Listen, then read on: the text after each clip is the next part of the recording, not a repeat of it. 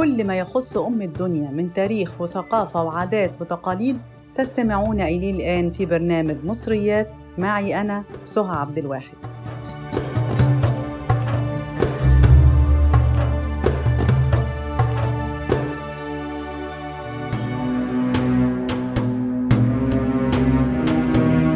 المشلتت والمشمر والمحمر يعني المطبخ المصري بكل تأكيد. معروف عن المصريين إنهم شعب أكيل وذواق وبيتفنن في ابتكار أكلات جديدة. معظم الأكلات المصرية المشهورة لكل أكلة منها أصل ومعنى. ونبدأ مع المشلتت. الفطير المشلتت هو أكتر أكلة بيشتهر بيها الريف المصري وبيرجع أصله لعصر الفراعنة لما كان قدماء المصريين بيقدموه قربان للآلهة في المعابد. ووضعوه مع المتوفين في المقابر لأنه كان بيصنع من مواد لها قيمة مادية كبيرة في الوقت ده زي السمن والدقيق وكان بيتقدم مع العسل. ووجدت على جدران أحد المقابر نقوشات توضح طريقة عمل الفطير المشلتت وتقديمه مع العسل. وكان بيسمى في مصر القديمة الملتوت أو المطبق لأنه بيتكون من طبقات فوق بعض. ثم تحولت الكلمة بعد ذلك وأصبحت مشلتت وأصبح الفطير جزء من الثقافة المصرية يقدم للضيوف كتعبير عن الحفاوة بيهم خاصة في الريف. ويا سلام لو كنت من سكان المدن وجات لك زيارة فطير مشلتت ومش وعسل من الريف. قمة السعادة. ندخل على الكوارع اللي هي من أشهر الأكلات المصرية في المطاعم الشعبية خاصة في القاهرة. الكوارع عبارة عن أقدام الجاموس والبقر وبيرجع أصلها لعصر العثمانيين لما كانت من ضمن الأطباق الرئيسية في ولائم السلطان والملوك لارتفاع قيمتها الغذائية وكانت بتسمى أكلة السلطان واشتهر بيها المصريين كطعام بديل للحوم بسعر زهيد. وإلى البصارة اللي بتعد من الأكلات الشعبية الشهيرة في مصر. يعود أصلها للعصور الفرعونية. وكانت تسمى بيسارو يعني الفول المطبوخ.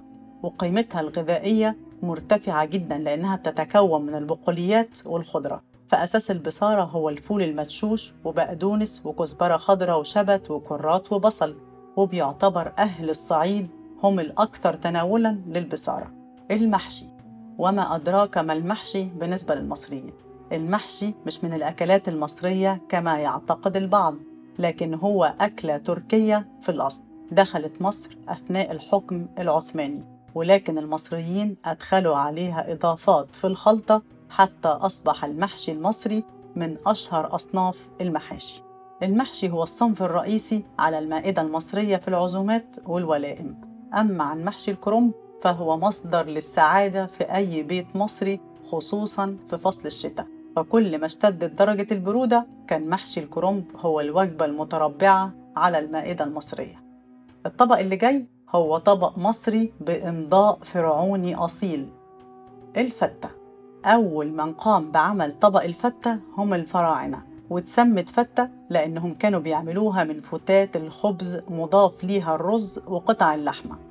ولما كانت بتقام الولائم في قصور ملوك الفراعنة كانت الفتة بتحتل وسط المائدة حيث اعتبرها ملوك الفراعنة أكلة رفيعة المستوى لأنها بتتكون من الخبز واللحم اللي هم أساس الغذاء الصحيح.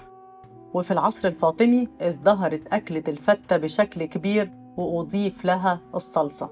وكان الملوك الفاطميين بيذبحوا عدد كبير من الذبائح في أول أيام عيد الأضحى ويأمروا الطهاة بعمل أطباق الفتة وتوزيعها على الشعب احتفالا بهذه المناسبة. ولم تضاف دقة الثوم والبصل للفتة إلا في العصر الحديث. فكعادة المصري إنه بيضيف لمسته الخاصة على الأطباق. تم إضافة الدقة من الخل والثوم والبصل مع الصلصة لإضافتها فوق الرز وتزيين الطبق بقطع اللحمة. خلصنا الفتة ونستعد لأشهر طبق مصري على الإطلاق.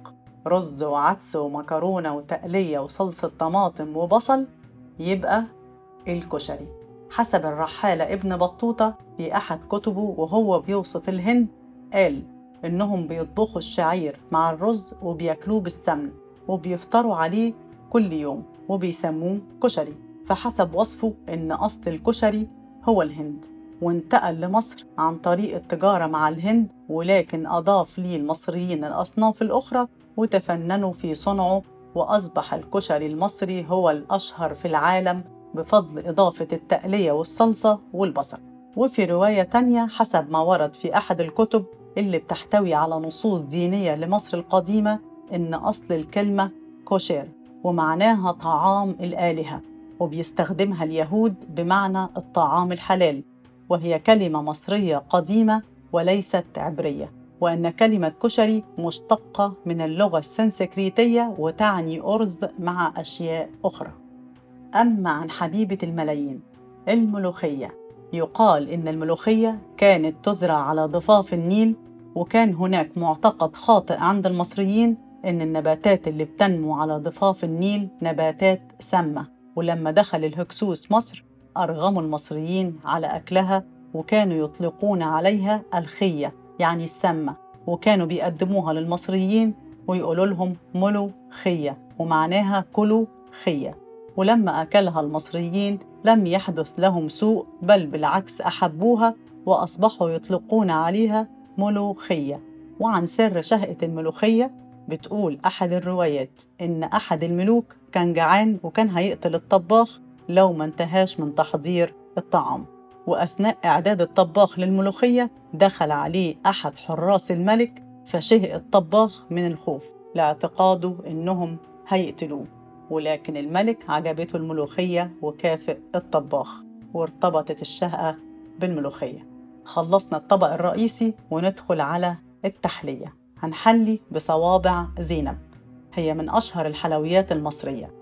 واختلفت قصص تسميتها لكن أكثرهم تداولا أن فتاة ماهرة في الطبخ تدعى زينب هي من ابتكرت هذه الحلوى وقدمتها للضيوف فقالوا لها تسلم أصابع زينب. ومن يومها اشتهرت بهذا الاسم. وفي رواية أخرى إنها سميت نسبة لزينب بنت الحسين وأطلق عليها المصريين هذا الاسم لحبهم لآل البيت. وبعد وجبة النهاردة الدسمة هسيبكم ترتاحوا أسبوع وإلى لقاء وسلام من أم الدنيا لكل الدنيا. thank you